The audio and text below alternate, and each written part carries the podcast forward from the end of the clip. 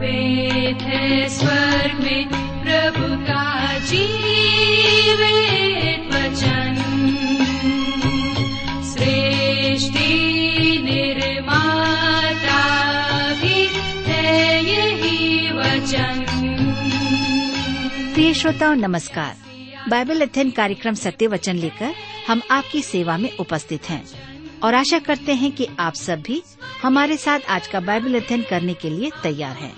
जैसा कि आपको मालूम है कि इन दिनों हम पवित्र शास्त्र बाइबल के पुराने नियम में से यशायाह नामक पुस्तक का विस्तार पूर्वक अध्ययन कर रहे हैं और इसका मुख्य विषय है मसीह का आगमन और छुटकारा। प्रिय श्रोताओं, हमें विश्वास है कि इस बाइबल अध्ययन के द्वारा आपको आत्मिक लाभ मिल रहा है। लीजिए प्रस्तुत है ये बाइबल अध्ययन कार्यक्रम सत्य वचन।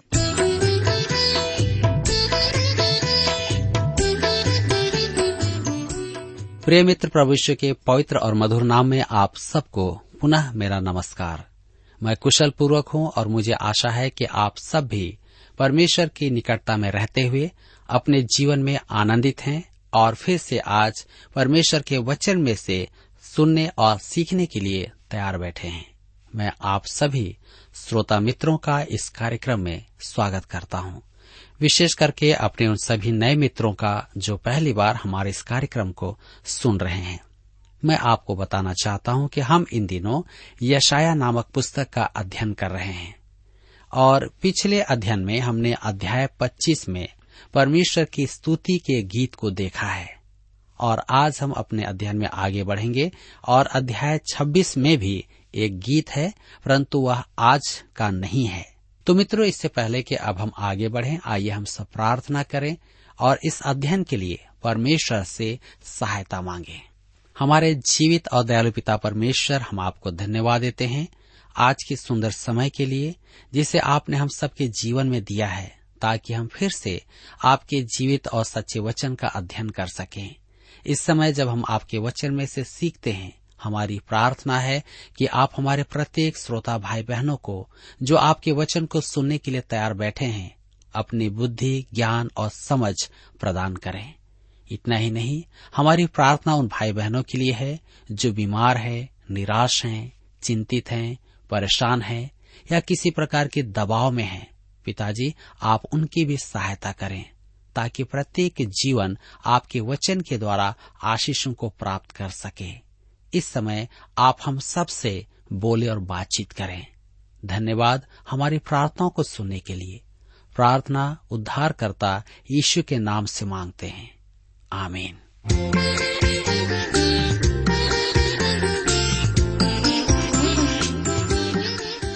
मित्रों, आइए आज हम अपने अध्ययन में आगे बढ़ेंगे और यशायाह की पुस्तक 26 अध्याय से अध्ययन को आरंभ करेंगे, जिसका विषय है प्रभु का राज्य।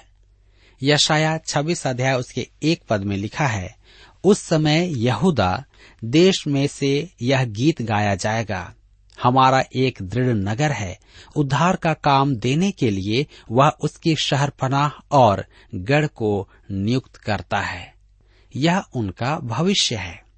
उस समय यह गीत यहूदा में गाया जाएगा। आज वे यह गीत नहीं गा रहे हैं। यह तो स्पष्ट है कि आज इस्राएलियों का स्वदेश लौटना भविष्यवाणी की पूर्ति नहीं है।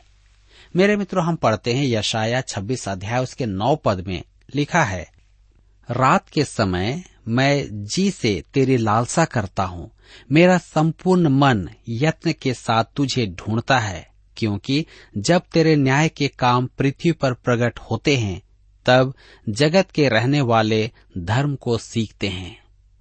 रात के समय मैं जी से तेरी लालसा करता हूँ। मुझे संदेह है कि आप और मैं क्या प्रभु यीशु की संगति की महान आवश्यकता को समझते हैं। श्रेष्ठ गीत की पुस्तक में वधु कहती है 1 अध्याय उसके 2 पद में, वह अपने मुंह के चुंबन से मुझे चूमे। यह क्षमा, शांति और उत्साह का चुंबन है। अब जब वधु यह जान लेती है कि वह जिस ऊंचाई तक जाना चाहती है वहां तक नहीं पहुंच सकती, तो कहती है श्रेष्ठ गीत 1 अध्याय के 4 पद में, मुझे खींच ले, हम तेरे पीछे दौड़ेंगे। मेरे मित्रों, यशायाह यहाँ इसी विचार को प्रकट कर रहा है जब वह कहता है, रात के समय मैं जी से तेरी लालसा करता हूँ। जी हाँ, क्या हम में परमेश्वर के लिए ऐसा उत्साह है? आज झूठे प्रेम और आत्मिकता के अल्प ज्ञान की बहुत चर्चा है। मैं मनुष्यों की पवित्रता का स्वांग और धार्मिक शब्दावली बहुत सुनता हूँ। ओह, मैं प्रभु से प्रेम करता हूँ और उसकी सेवा करना चाहता हूँ। मैं सुन सुनकर इन बातों को थक चुका हूँ। मेरे मित्रों, जब आप रात में बिस्तर पर लेट जाते हैं, तब क्या आपने या आप अपने मन में परमेश्वर के लिए मनोवेश उत्पन्न करते हैं? क्या कभी आपके मन में परमेश्वर के लिए मनोवेग उत्पन्न होता है? क्या आप कह सकते हैं कि प्रभु मुझे खींच ले, मैं तेरे पीछे दौड़ूंगा? प्रभु राज में वे कहेंगे, रात के समय मैं जी से तेरी लालसा करता हूँ, मेरा संपूर्ण मन यत्न के साथ तुझे ढूंढता है। मेरे प्रियो, मैं स्वीकार करता हूँ कि मैं अनेक बार देखता हूँ कि मैं परमेश्वर से दूर भाग रहा हूँ। मैं उससे आगे भागता हूँ, उसकी इच्छा के बाहर हो जाता हूँ और तब तनाव उत्पन्न होने लगता है। मैं निराश होकर कहता हूँ, ओह, मैंने प्रभु का साथ छोड़ दिया है, मैं उससे दूर हो गया हूँ, मैं उसके निकट नहीं हूँ। मैं आज परमेश्वर को पुकारने वाले अधिक मनुष्य को नहीं देखता हूँ। मैं आलोचना तो नहीं करता, परंतु मैं सच में कहता हूँ कि ऐसे मनुष्य नहीं देखता। परंतु जब मुझे यह बोध होता है, तब यह मेरे मन को एक महान आशीष देता है। यशायाह की पुस्तक 26 अध्याय के 16 पद में लिखा है, हे यहोवा, दुख में वे तुझे स्मरण करते थे, जब तू उन्हें ताड़ना देता था, तब वे दबे स्वर से अपने मन की बात तुझ पर प्रकट करते थे। ध्यान दीजिए, पूर्व काल में बचे हुए परमेश्वर से प्रार्थना कर रहे थे। जो बंधुआई में जाने से बच गए थे वे लोग, और अब वे उन कठिन दिनों की ओर मुड़कर देख रहे हैं। यशायाह 26 अध्याय के 17 पद में लिखा है, जैसे गर्भवती स्त्री जनने के समय ऐंठती और पीड़ा के कारण चिल्ला उठती है, हम लोग भी हे यहोवा तेरे सामने वैसे ही हो गए हैं। मेरे मित्रों, महाक्लेश के समय इस्राएल एक स्त्री की तरह प्रसव पीड़ा में था। उनका कष्ट असहनीय था। यशायाह अब उस समय का ध्यान करता है, जबकि यह भविष्य का समय है। उसने समय के पार को देखा है। आगे हम पढ़ते हैं, यशायाह 26 उसके 18 पद में, हम भी गर्भवती हुए, हम भी ऐंठे, हमने मानव वायु ही को जन्म दिया, हमने देश के लिए कोई उद्धार का काम नहीं किया और न जगत के रहने वाले उत्पन्न हुए। हमने मानव वायु ही को जन्म दिया, अर्थात हमने व्यर्थ ही कष्ट भोगे। उस समय दुष्टों का मन परिवर्तन नहीं हुआ, वे स्वर्ग के परमेश्वर की निंदा करते रहे। मेरे मित्रों, आज प्रसव पीड़ा जैसा कष्ट आप भोगते हैं, तो या तो परिणाम अर्थपूर्ण होता है या व्यर्थ हवा ही होता है। मुझे खेद है कि हम में से अधिकांश ने व्यर्थ ही कष्ट उठाया है, क्योंकि हम देखते नहीं कि सब परमेश्वर की महिमा के निमित्त होता है। यहाँ आपको स्मरण रखना है कि यशायाह प्रभु राज्य के बारे में कह रहा है। यदि हम उसकी खोज में शीघ्र ही लग जाएं, तो हम प्रभु राज्य कैसे माहौल में होंगे। यशायाह अध्याय 26 के 19 पद में लिखा हुआ है, तेरे मरे हुए लोग जीवित होंगे, मुर्दे उठ खड़े होंगे। हे मिट्टी में बसने वालों, जाकर जय जयकार करो, क्योंकि तेरी ओस ज्योति से उत्पन्न होती है और पृथ्वी मुर्दों को लौटा देगी। मेरे प्रिय मित्रों, यहाँ पर परमेश्वर के राज्य के बारे हमें बताया जा रहा है।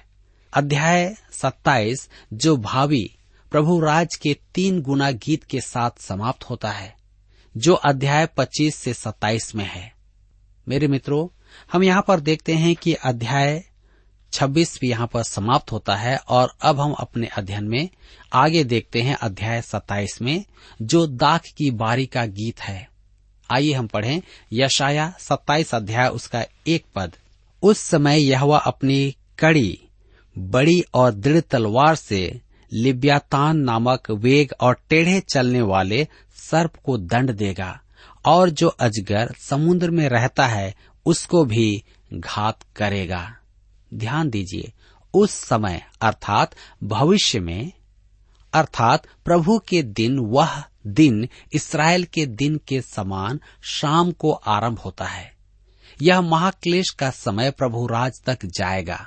मेरा अपना विचार तो यह है कि प्रभु का दिन अनंत काल तक जाएगा और उसका सूर्यास्त कभी नहीं होगा। यहोवा अपनी कड़ी, बड़ी और दृढ़ तलवार। प्रभु की तलवार परमेश्वर का वचन है। प्रभु के आगमन का वर्णन प्रकाशित वाक्य की पुस्तक 1 अध्याय उसके 16 पद में इस प्रकार से है। वह अपने दाहिने हाथ में 7 तारे लिए हुए था और उसके मुख से तेज दोधारी तलवार निकली थी। उसका मुंह ऐसा प्रज्वलित था जैसा सूर्य कड़ी धूप के समय चमकता है। मेरे मित्रों, उस तलवार से वह जाति जाति पर वार करेगा। जो प्रभु राज्य को नहीं मानता वह कहेगा, आपने कहा कि आप बाइबल की बातों को ज्यों का त्यों स्वीकार करते हैं, क्या यह वास्तव में तलवार है? मैंने देखा है कि जीभ में बहुत तेज धार होती है। इब्रानियों के पत्र 4 अध्याय उसके 12 पद में लिखा है, परमेश्वर का वचन जीवित और प्रबल और हर एक दोधारी तलवार से भी बहुत चोखा है। अतः मैं मानता हूं कि यह परमेश्वर का वचन है। उसे केवल वचन का उच्चारण करना होगा। उसने अपने वचन के द्वारा सृजन कार्य किया, अर्थात सृष्टि को बनाया, और अपने वचन ही के द्वारा दंड भी देगा। मेरे प्रियो, वह किसको दंड देगा? लिब्यातान नामक वेग और टेढ़े चलने वाले सर्प को दंड देगा। उस समय प्रभु राज के आरंभ में प्रभु यीशु लिब्यातान अर्थात शैतान को दंड देगा। प्रकाशित वाक्य की पुस्तक 20 अध्याय उसके 1 से 3 पद में लिखा है कि शैतान 1000 वर्ष के लिए अथाह कुंड में डालकर बंद कर दिया जाएगा। प्रकाशित वाक्य 12 अध्याय के 9 पद में लिखा है, तब वह बड़ा अजगर अर्थात वही पुराना सांप जो इब्लिस और शैतान कहलाता है और सारे जगत का भरमाने वाला है, पृथ्वी पर गिरा दिया जाएगा, और उसके दूत उसके साथ गिरा दिए गए हैं। अय्यूब की पुस्तक 41 अध्याय उसके 15 पद में उसके बारे में लिखा है, उसके छिलकों की रेखाएं घमंड का कारण है। छिलके उसकी सुरक्षा के लिए हैं। इस कारण शैतान सोचता है कि वह अमेघ है, कोई उसे छू नहीं सकता। यह उसका घमंड है। मेरे प्रियो, मैं जहां तक सोचता हूं कि वह आज भी यही सोचता है कि उसे दंड नहीं मिलेगा, उसे कोई दंड नहीं दे सकता है। उसके विचार में वह सर्वशक्तिमान परमेश्वर के दंड के परे है, अर्थात परमेश्वर उसे दंड नहीं दे सकता। आज अनेक लोग सोचते हैं कि दंड दिया नहीं जाएगा। वे तो दंड के विचार भी सुनकर के हंसते हैं। यह शैतान की मानसिकता है। एफ डेलिट्स का सुझाव है, वेग और टेढ़ा चलने वाला सर्प टाइग्रिस नदी अर्थात अशुरों का प्रतीक है और टेढ़ा सर्प परात नदी का प्रतीक है। अतः यह बेबीलोन है। जो अजगर समुद्र में रहता है नील नदी का प्रतीक है। अतः वह मिस्र देश है। ये देश शैतान का विरोध नहीं करेंगे परंतु उसका अर्थ पूरा करेंगे, क्योंकि शैतान इन राष्ट्रों के पीछे रहने वाली शक्ति है। यशायाह 27 अध्याय उसके 2 पद में लिखा हुआ है, उस समय एक सुंदर दाख की बारी होगी, तुम उसका यश गाना। यह पद एक प्रश्न खड़ा करती है जिसका आंशिक उत्तर तो यशायाह की पुस्तक में दिया गया है। परमेश्वर इस्राएल को अन्य जातियों से अधिक दंड क्यों देता है? ज्योति उत्तरदायित्व उत्पन्न करती है उस तथ्य के आधार पर कि इस्राएल को अधिक प्रकाशन प्राप्त था।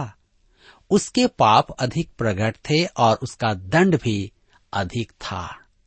उसे उसके अत्याचारी राष्ट्रों से अधिक कोड़े खाने पड़े। हम आमोस की पुस्तक 3:2 में भी पढ़ते हैं, पृथ्वी के सारे कुलों में से मैंने केवल तुम ही पर मन लगाया है, इस कारण मैं तुम्हारे सारे अधर्म के कामों का दंड दूंगा। जी हाँ, उसका दंड तो अत्यधिक कठोर था, परंतु परमेश्वर ने इसराइल को अन्य राष्ट्रों की तरह सदा के लिए नष्ट नहीं किया। भजन संहिता 118 उसके 18 में लिखा है, परमेश्वर ने मेरी बड़ी ताड़ना तो की है, परंतु मुझे मृत्यु के वश में नहीं किया है। परमेश्वर इसराइल के सर्वनाश की अनुमति कभी नहीं देगा। यशायाह की पुस्तक 27 उसके 9 में लिखा हुआ है, इससे याकूब के अधर्म का प्रायश्चित किया जाएगा और उसके पाप के दूर होने का प्रतिफल यह होगा कि वे वेदी के सब पत्थरों को चूना बनाने के पत्थरों के समान चकनाचूर करेंगे और अशेरा और सूर्य की प्रतिमाएं भी फिर खड़ी न रहेंगी। पाप के कष्टों के कारण इसराइल का मेल परमेश्वर से नहीं हुआ था। याकूब का पाप लहू के द्वारा धोया गया था और अन्य जातियों का पाप प्रभु यीशु के लहू के द्वारा पश्चाताप हेतु स्वीकार किया गया। जिस प्रकार आप पापी होकर बचाए गए, उसी प्रकार उस समय भी होगा। वे जो कहते हैं कि परमेश्वर ने इसराइल को त्याग दिया है, वे धर्मशास्त्र के इन पदों को नहीं पढ़ते हैं। मेरे प्रियो, हम यशायाह 27 उसके 10 और 11 में पढ़ते हैं, क्योंकि गढ़ वाला नगर निर्जन हुआ है, वह छोड़ी हुई बस्ती के समान निर्जन और जंगल हो गया है। वहाँ बछड़े चरेंगे और वहीं बैठेंगे और पेड़ों की डालियों की फुनगी को खा लेंगे। जब उसकी शाखाएं सूख जाएं, तब तोड़ी जाएंगी और स्त्रियां आकर उनको तोड़कर जला देंगी, क्योंकि ये लोग निर्बुद्धि हैं, इसलिए उनका कर्ता उन पर दया न करेगा और उनका रचने वाला उन पर अनुग्रह न करेगा। ध्यान दीजिए, इसराइल के नगर उसी प्रकार नष्ट होंगे जिस प्रकार परमेश्वर से रहित मनुष्यों के नगर नष्ट किए जाते हैं। संसार के महान विनाश सर्वशक्तिमान परमेश्वर के दंड का परिणाम है। क्यों? क्योंकि उन्होंने ज्योति का त्याग किया था। उन्होंने ज्योति का ही नहीं, परमेश्वर के पुत्र के मनुष्यत्व का भी त्याग किया है। यशायाह की पुस्तक 27 उसके 12 और 13 में लिखा है, उस समय यहोवा महानद से लेकर मिस्र के नाले तक अपने अन्न को फटकेगा और हे इस्राएलियों, तुम एक एक करके इकट्ठे किए जाओगे। उस समय बड़ा नरसिंगा फूंका जाएगा और जो अश्शूर देश में नष्ट हो रहे थे और जो मिस्र देश में बरबस बसाए हुए थे, वे यरूशलेम में आकर पवित्र पर्वत पर यहोवा को दंडवत करेंगे। मेरे मित्रों, इन पदों से स्पष्ट होता है कि परमेश्वर इसराइल को निश्चय ही स्वदेश लौटा लाने की इच्छा रखता है, परंतु जो इसे स्वीकार नहीं करते, मैं उनके साथ विवाद भी नहीं करता हूँ। मैं केवल यह कहना चाहता हूँ, मुख्य बात यह नहीं कि इसराइल का स्वदेश में पुनः स्थापन होगा। मुख्य बात तो यह है कि आप परमेश्वर के वचन में विश्वास करते हैं या नहीं। यदि आप परमेश्वर के वचन में विश्वास करते हैं, तो आप इस प्रकार के पदों के साथ क्या करेंगे? आप इसे आत्मिक परिप्रेक्ष्य प्रदान नहीं कर सकते, क्योंकि यशायाह यहाँ अश्शूर, मिस्र, इसराइल और यरूशलेम के विषय चर्चा करता है और ये वास्तविक स्थान है और इसराइल का पुनरुद्धार भी वास्तविक होगा। यदि आप धर्मशास्त्र को परमेश्वर प्रेरित वचन मानते हैं, तो परमेश्वर जो कहता है आप उस पर विश्वास करें। जी हाँ, यह भविष्यवाणी तो अभी तक पूरी नहीं हुई है, इसका पूरा होना भावी घटना है। मेरे मित्रों, जब परमेश्वर यहूदियों को स्वदेश लौटा कर लाएगा, तब वे उसकी आराधना करेंगे, ठीक वैसे ही जैसे उसने आपको और मुझे बुलाया है, वह उनको भी बुलाएगा। आज वे इस वचन का पूरा होना नहीं देखते हैं। मेरे प्रियो, यहाँ पर अध्याय 27 समाप्त होता है। हम आगे बढ़ेंगे और अध्याय 28 में देखेंगे, जिसका विषय है अश्शूरों द्वारा एप्रेम पर आक्रमण, भावी घटना और यरूशलेम को चेतावनी। यह अध्याय एक पूर्ण रूप से नया भाग है। भविष्य के संबंध में की गई भविष्यवाणियां अध्याय 24 से 27 में थी। अध्याय 28 से 35 में हमारे पास जो भविष्यवाणियां हैं वे स्थानीय परिस्थितियों की हैं और पूरी भी हो चुकी हैं, परंतु कुछ भविष्यवाणियां दूरस्थ भविष्य की हैं और पिछले अध्यायों के समान उसी युग की हैं। यह नया अंश 6 हाय का है और हरमगिदोन के युद्ध में पूरा होता है, जो अध्याय 34 में व्यक्त किया गया है। इसके बाद अध्याय 35 में प्रभु राज्य के सांसारिक लाभों की चर्चा की गई है। तो मेरे मित्रों, यह अध्याय निकट भविष्य और दूरस्थ भविष्य का, अतीत की और भविष्य की घटनाओं का स्थानीय और तत्कालिक तथा सामान्य और दूरस्थ भविष्यवाणियों का अति उत्तम उदाहरण है। हम उन भविष्यवाणियों को देखेंगे जो पूरी हो गई हैं और जो अभी पूरी होना बाकी है। इसराइल का उत्तरी राज्य, जिसे एप्रेम कहा गया है, वह शीघ्र ही अश्शूरों द्वारा दास बना लिया जाएगा। यह एक भावी घटना है, परंतु यहूदा राज्य के लिए कठोर चेतावनी है। इसका एक भाग उस समय पूरा हो गया था जब अश्शूरी सल्मनेसर ने 721 ईस्वी पूर्व में इसराइल पर आक्रमण किया और उन्हें बंदी बनाकर ले गया था। एप्रेम का शीघ्र ही बंदी बनाया जाना पहली हाय उत्तरी राज्य पर हुआ है। तो आइए हम देखें, यशायाह 28 अध्याय उसके 1 पद में लिखा है, घमंड के मुकुट पर हाय जो एप्रेम के मत वालों का है और उनकी भड़कीली सुंदरता पर जो मुरझाने वाला फूल है, जो अति उपजाऊ तराई के सिरे पर दाख मधु से मत वालों की है। मेरे प्रियो, एप्रेम या इसराइल 10 गोत्र थे जो अलग हो गए थे। इन्हें सामरिया भी कहते हैं। यहाँ शराबियों का जो चित्रण है वह वास्तविक भी है और आत्मिक रूप में भी है। वे आत्मिक समझ के क्षेत्र में भी अचेत थे। आत्मिक परिप्रेक्ष्य में मतवाले होने का अर्थ है घमंड से भरे होना। यशायाह 28 अध्याय के 2 पद में लिखा है, देखो प्रभु के पास एक बलवंत और सामर्थी है जो ओले की वर्षा या उजाड़ने वाली आंधी या बाढ़ की प्रचंड धार के समान है, वह उसको कठोरता से भूमि पर गिरा देगा। यहाँ अश्शूरों को बलवंत और सामर्थी, उजाड़ने वाली आंधी और बाढ़ की प्रचंड धारा कहा गया है। हम आगे देखते हैं, यशायाह 28 उसके 3 पद में, एप्रेमी मतवालों के घमंड का मुकुट पांव से लताड़ा जाएगा। मेरे मित्रों, आपको यह अच्छा नहीं लगेगा, परंतु परमेश्वर नहीं पछताएगा। वह साफ साफ कहता है कि उसने यह किया है। भविष्यद्वक्ता एक शराबी के भविष्य की चर्चा करता है। उत्तरी राज्य में समृद्धि अर्थात घरों में, बगीचों में और वृक्षारोपण में उनकी सुंदरता दिखाई देती थी। उनकी सभ्यता विकसित हो चुकी थी। यदि आप सामरिया के पहाड़ों पर जाएं, तो वहाँ आज भी ओमरी और आहाब द्वारा निर्मित राजमहल देखेंगे, जिसमें आहाब और रानी इजेबेल रहते थे।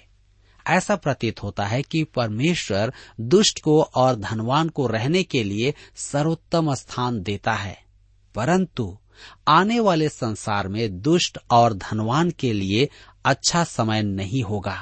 अतः उन्हें यहाँ सब अच्छा मिल रहा है। सामरिया का पहाड़ उस क्षेत्र का सबसे अधिक रमणीय स्थान है। मेरे एक मित्र ने मुझे बताया कि आप वहां पर खड़ा होकर के भूमध्य सागर को देख सकते हैं, यर्दन की तराई देख सकते हैं और उत्तर में हरमन पर्वत था जिस पर बर्फ जमी हुई है। जी हाँ, दक्षिण में यरूशलेम के शहर पना है। मेरे मित्रों, रहने के लिए इससे अधिक मनोहर स्थान आपको कहीं नहीं मिलेगा। यदि कोई वहां प्लॉट बेचे तो शायद मैं भी वहां पर लेना चाहूंगा, परंतु पैसे का अभाव है। परंतु हर एक व्यक्ति अपना एक छोटा सा घर बनाना चाहता है। परमेश्वर ने उस सुंदर स्थान के निवासियों को दंड दिया, उसने उनकी महान सभ्यता को भी नष्ट कर दिया। मेरे प्रिय मित्रों, यदि हम अपने घमंड में बने रहें तो निश्चय ही हम अपने घमंड के द्वारा नाश किए जाएंगे, जैसा कि परमेश्वर ने यहाँ पर किया है। आज मैं आपके जीवन के बारे में नहीं जानता कि आपके जीवन में किस प्रकार के घमंड पाए जाते हैं। यदि कुछ घमंड है आपके जीवन में जो आपको विनाश की ओर ले जा रही है, तो क्यों ना आज हम यहीं पर रुककर अपने जीवन पर विचार करें और कहें कि प्रभु, मैं नाश होना नहीं चाहता हूँ, मैं आपकी निकटता में आना चाहता हूँ। मेरे प्रियो, यहाँ पर आज हमारे अध्ययन का समय समाप्त होता है और मैं विश्वास करता हूँ कि आज आप एक सही निर्णय के द्वारा अपने जीवन में उन आत्मिक आशीषों को ग्रहण करेंगे जिसे परमेश्वर आपके जीवन में देना चाहते हैं। आज के इस वचन के द्वारा प्रभु आप सबको आशीष प्रदान करें।